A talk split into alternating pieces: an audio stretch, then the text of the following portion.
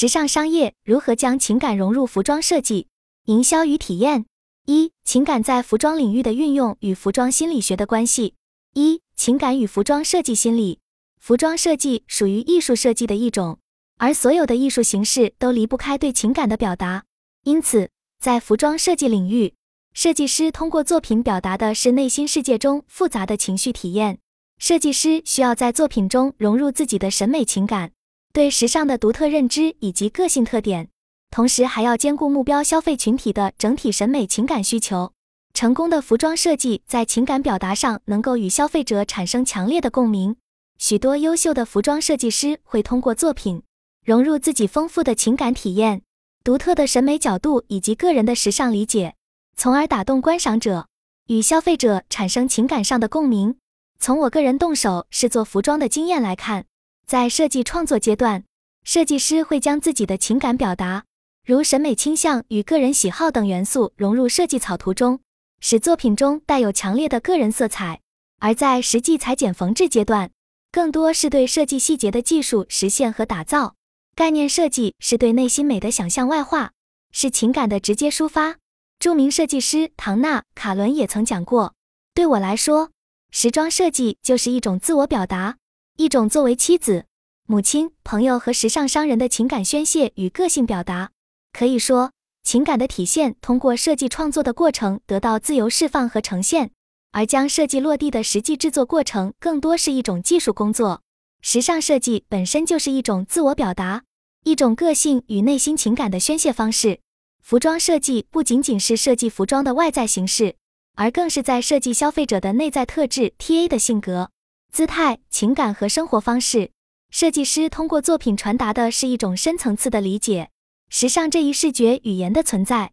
也必然蕴含了设计师的丰富情感体验。二、情感与着装心理，在服装设计创作的过程中，设计师所投入的个人情感和审美体验发挥着极为重要的作用，这直接影响并塑造了设计作品的最终样式和风格。在具体设计中，设计师也会根据个人喜好选择面料和其他元素，比如有的设计师偏爱柔软飘逸的欧根纱、富有质感的亚麻面料，或者是与波浪、祥云等充满情感联想的图案，以此来体现作品的整体情调与个人风格倾向。设计师独特的审美兴趣通过这些细节的呈现，渗透到作品中，成为个人作品的识别标志。优秀的服装设计师通过作品表达自我。而消费者也通过设计师的作品感受到其想要传达的丰富情感内涵，这种情感的互动共鸣是服装设计的核心所在。三、情感与服装消费心理，在我们日常生活中，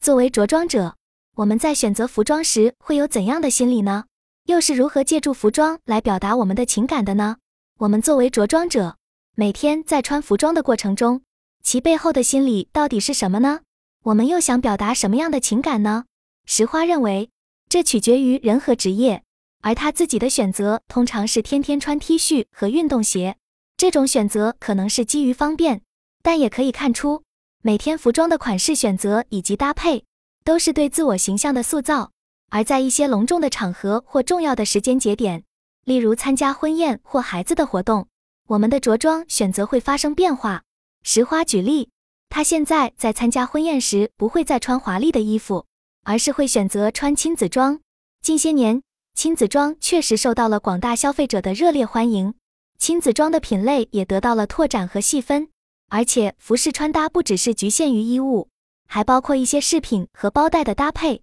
石花给我们展示了他十几年前为他的女儿制作的发箍，这种手工制作的饰品，如今在学校的社团和美育机构的课程中都非常受欢迎。通过这些富有情感的巧思。也给他的孩子塑造了具有很强的仪式感。在疫情后，我们对服装的选择随着心态而产生了新的考量。冷云博士指出，疫情后因为外出的机会减少，人们对衣服的关注度下降了，在服装选择的心理上也有了显著变化。尤其是在疫情刚解封的那段时间，舒适和休闲成为大家主要的选择原则，家居服也成为了最受欢迎的着装选择。在更宏观的层面上，我们可以看到，着装心理与情感表达息息相关。服装其实是对于着装者心理需求的一种诠释，是人们在塑造自我形象、完成个性行为时使用的工具之一。对于不同的服装选择所呈现出的几种心理因素表达，我们可以总结出以下几点：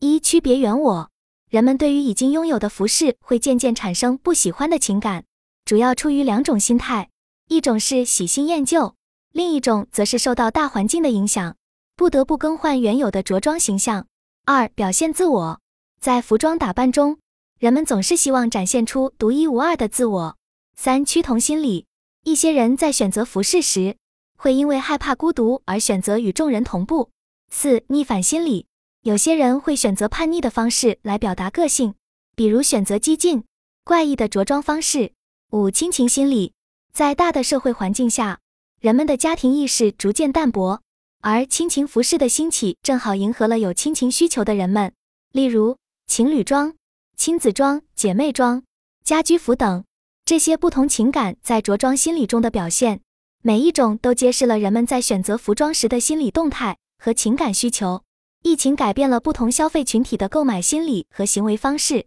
疫情期间，各类时尚活动和发布会的预算大幅缩减百分之五十以上，线下活动规模缩小，质量明显下滑，更多采取小规模品牌或卖家联合的形式。许多依靠广告和活动获利的网红、艺人等群体的收入也在疫情下出现断崖式下滑。可以预见，服装业必将面临新的洗牌整合。实力和财力较弱的传统企业将被逐步淘汰，企业需要深入调研用户，制定针对性营销，才能在变革中立足。在购买服装时，消费者最先关注的通常是服装的审美感和价格是否适中。不同的个人还会根据自身的生活方式、场合需求，选择符合工作正式、娱乐休闲等不同风格的服装。实用功能也是消费者选择产品时的重要判断维度。如服装面料的安全性是否吸湿透气，是否易起球，手感柔软程度等都会影响选择。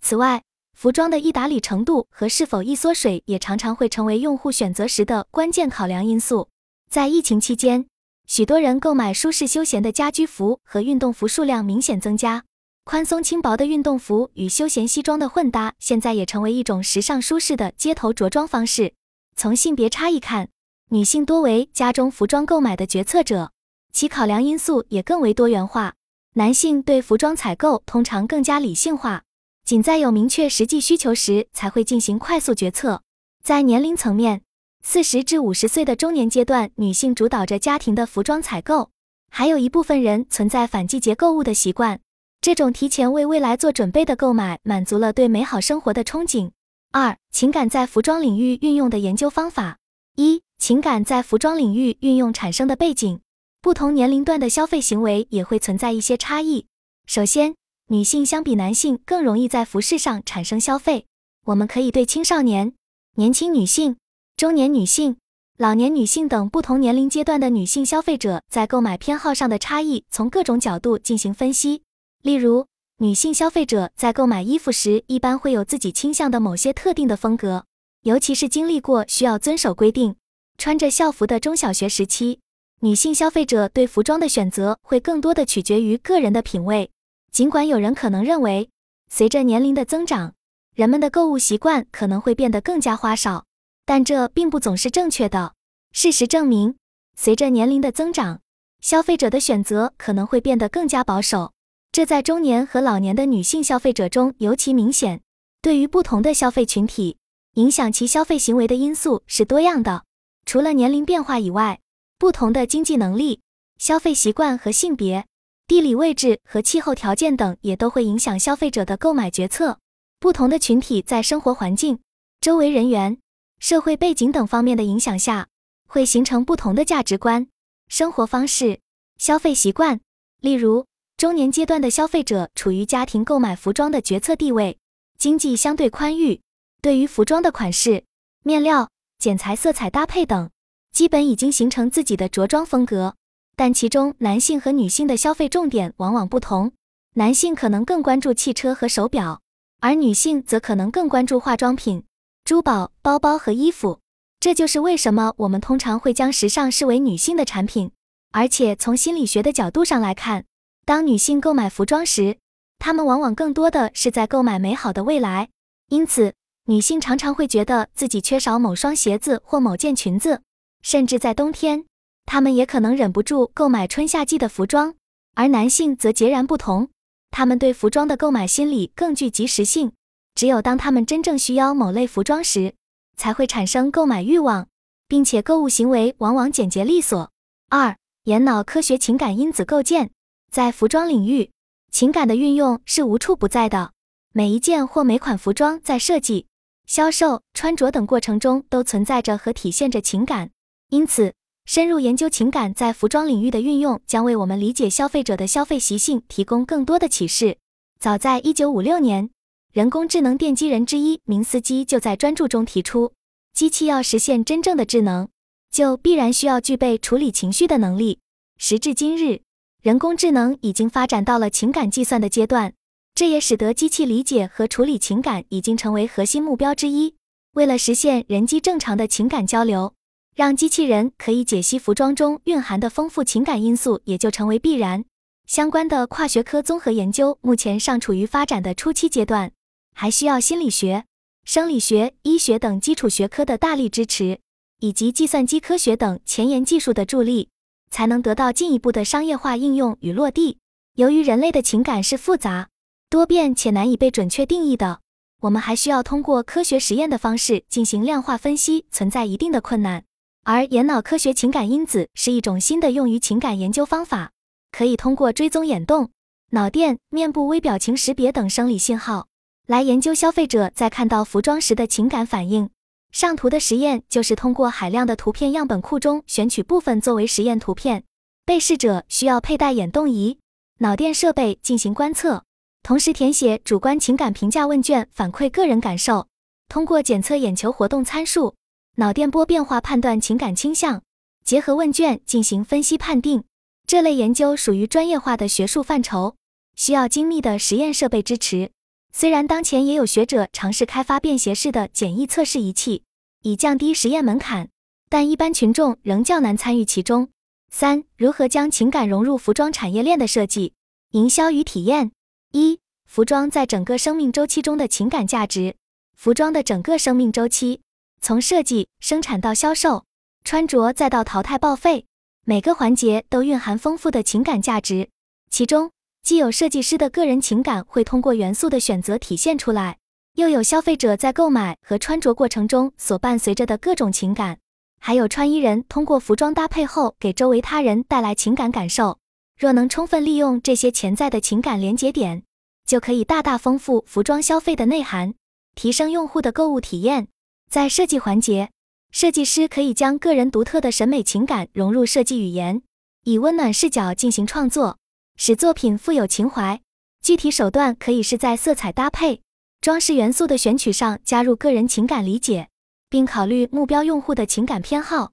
也可以尝试加入多种感官体验，比如在气味方面，用不同的自然植物香精营造氛围，激发用户的联想和回忆。在产品营销过程中，可以采用模块化定制的方式，由用户参与设计过程，选择自己喜欢的元素 DIY，这样可以带来身份认同感和成就感。线上量身定制服务也可以根据用户的历史数据分析其个人喜好，让消费者在购物中获得情感满足。在消费者的实际穿着过程中，可以设置更丰富的场景化体验活动，如时尚秀，邀请知名艺人演绎某品牌新品。强化品牌情感价值，也可以举办主题展览，联动其他艺术形式，丰富产品的文化内涵。如果能充分激发并延伸这些关节点上的情感体验价值，就可以使整个服装消费过程更加富有层次感和令人向往的魅力。这需要企业与研究机构通力合作，在探索情感应用方面做更多尝试。二、情感在服装产业链中具体的一些应用方案。尽管研究和开发在情感领域运用还面临诸多困难，但可以看到，这将是未来服装产业升级的重要方向。当前发展的阻碍在于：一、相关的基础研究还很不足，对情感认知的科学理解还需要加强；二、实验设备和方法还比较复杂，应用门槛较高；三、实际业务中如何应用也需要探索；四、第四，需要培养更多复合型的设计和研发人才。展望未来。随着人工智能和数据集的发展，情感分析会变得更加精确，简易的测试设备也会让更多消费者参与其中，为研发提供丰富数据。区块链等技术的运用也会丰富产品的情感价值。可以预见，情感元素的应用会使未来的服装产业链更加完整和科学化。从设计到生产到消费各环节都将融入情感理念，